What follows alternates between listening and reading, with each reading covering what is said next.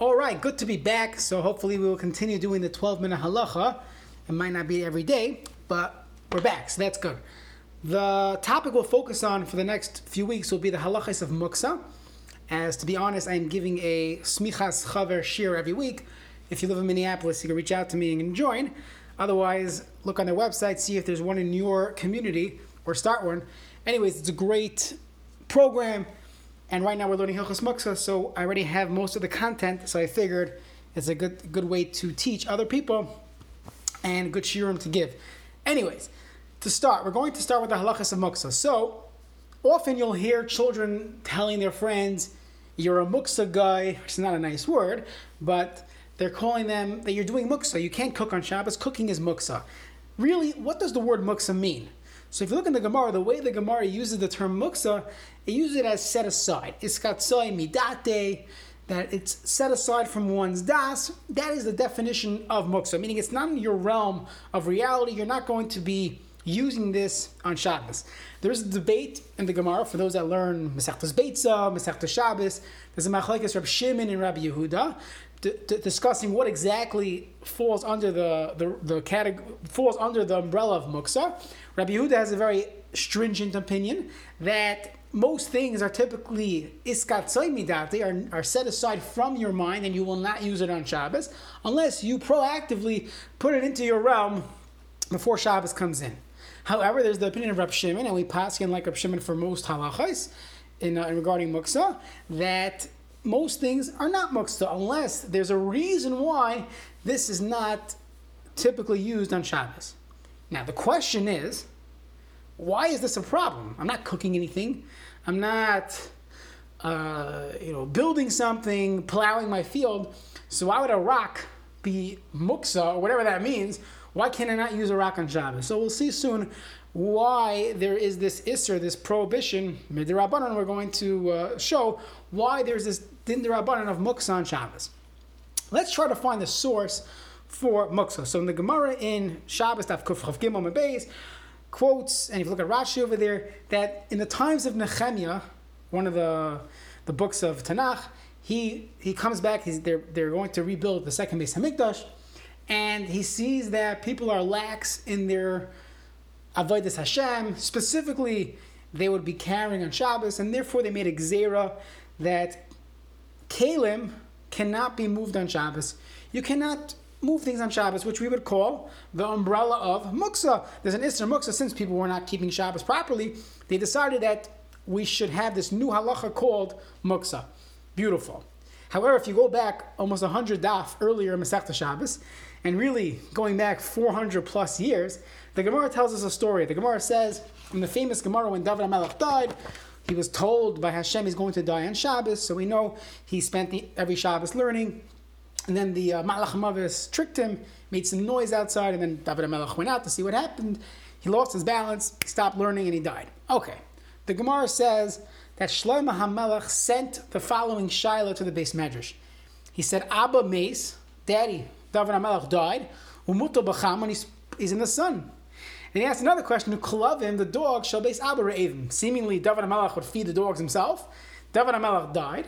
Am I allowed to feed dogs in Shabbos? Very interesting question and fascinating that he puts into the same question of my father died and the dogs are hungry.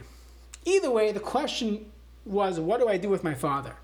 And they told him a special heter, even though your father is muksa, he's dead, dead body, put a piece of bread on him and carry the body with the bread. We'll get to this later on, how this works in halacha. But at this point, you see that there was definitely a consideration of muksa. Obviously, he, he was asking, Can I move my father who is dead? Is, isn't there a problem of muksa? So the question is, how could we say that Nehemiah was the one that enacted this din of muksa? There was definitely some din of muksa way back, years ago. So this is asked by many of the Achronim. The Shulchan Aruch says that if you look in the Gemara by Nehemiah, it talks about Kalim, that it could be before the times of Nehemiah going back to David HaMelech, Shlomo HaMelech, there was always the din of muksa for things that had no use, like a rock and a dead body. What are you going to use it for? So things that had no use, they were muksa. Nehemiah added kalim that even Kalim. The Aruch HaShulchan says a similar thing. He says the Torah says Tishbois and Shabbos, Shabbos son you have to rest, and it makes sense there would be gzeras to cause one to rest on Shabbos. And he says all the way back from Moshe Rabbeinu there was always a din of muksa. Now, specific details similar to what the Shulchan Aruch Harav says regarding Kalim, that was added much later, but there was always uh, Isser of Muksa on Shabbos. Okay, let's continue. So now that we know there's a Isser of Muksa, the question is why? What's wrong with things? What's wrong with rock? I'm not building anything, I'm not cooking. What is wrong with rock? So the Rambam, he brings us, he brings down three reasons for Muksa. This is the Rambam in Shabbos, Parachav Dalid, Halacha Yud Beis, and Halacha Yud Gimel. The Rambam says three potential reasons for muksa. Number one, he says we know if you say if you look in Kiddush, we say that we say uh, the psukim, and we know that a person should not walk on Shabbos the same way he walks during the week. There's a question if you could even run on Shabbos. The Gemara Bracha says if you're running for a Dvar Mitzvah, you're running to Shul maybe not to the Kiddush, but you're running to Shul. So then that's fine, but you're not allowed to run, you're not allowed to walk on Shabbos the same way you walk during the week. Meaning your Hilucha on Shabbos should be different than your Hilucha you're walking during the week. Additionally, your Dibor, the way you speak on Shabbos, you can't make business deals on Shabbos because there has to be a difference between your speech on Shabbos and your speech during the week. As the Pasuk says, Vidaber Davar. So the Rambam writes, it makes sense that when I pick up things on Shabbos, when I do things on Shabbos, there has to be a different way of picking things up, of handling things than I do during the week. So therefore, muksa fits into this that you shouldn't be handling muksa the same way you handle it during the week. That is reason number one. Reason number two, which is probably the most common answer if you ask someone in the street why is muksa aser, they will say a pen is muksa because I might end up writing with it. And in fact, that's the Rambam says is reason number two that the concern is you might do malacha. So if I allowed you to move a hammer, you would hit something with it. If I allowed you to move a pen, you might end up writing on Shabbos. So that's the second one I might do malacha. The third one, very interesting uh, reason, is that based on the pasuk of of Shabbos, and a person has to rest. He says that everyone on Shabbos needs to have a shvisa hanikeres.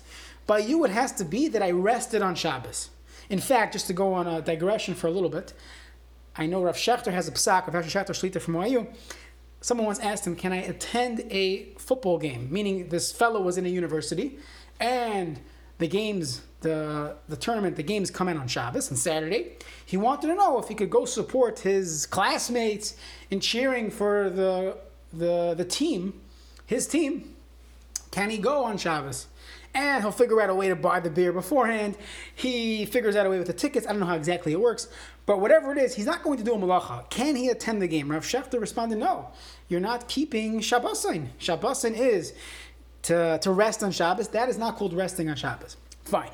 Now that we know that background of Shabbosin, which is in fact a discussion in the Ramban, the Chassam Sofer, but let's assume a person has to rest on Shabbos. So the Rambam says like this: If a person was able to do all malacha on Shabbos, to, do, to touch all these muksa items, it turns out that let's say you happen not to be a carpenter, you're not a tailor.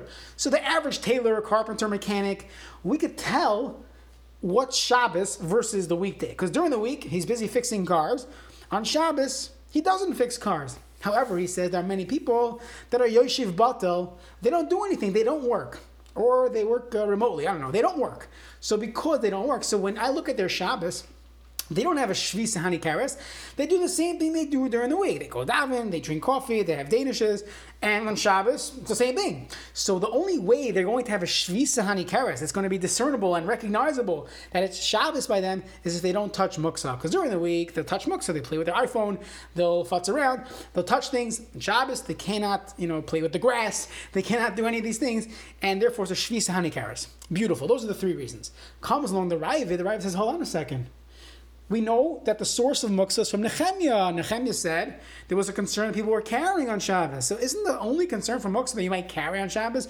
Why is the Rambam adding these three reasons? So in light of the fact that we mentioned the stira, the contradiction, that there's an earlier source, the Gemara in Shabbos tells us about David Melech, we see that Nehemiah is not the only source for muksa, and therefore, if you look at the Maggid Mishnah, he says there, we know there's two sources for muksa, and one could argue that that Nehemiah's concern was that a person might carry. But let's say you live in a place where there's no Rosh Hashanah, so maybe there is no concern for, my, for, for carrying, or you could look back, why was there a concern even from the times of Moshe Rabbeinu?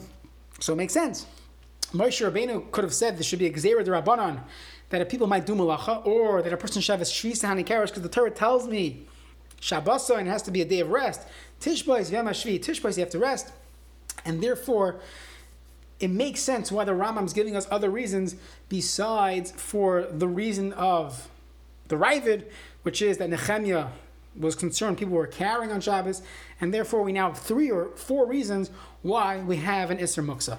So, Mirta Hashem, the next year we'll talk about the different categories of Muksa, how we differentiate between a rock being muksa and a hammer being muksa? Is there one big umbrella called muksa? Or no, do we look at each individual case and see how the halacha plays itself out?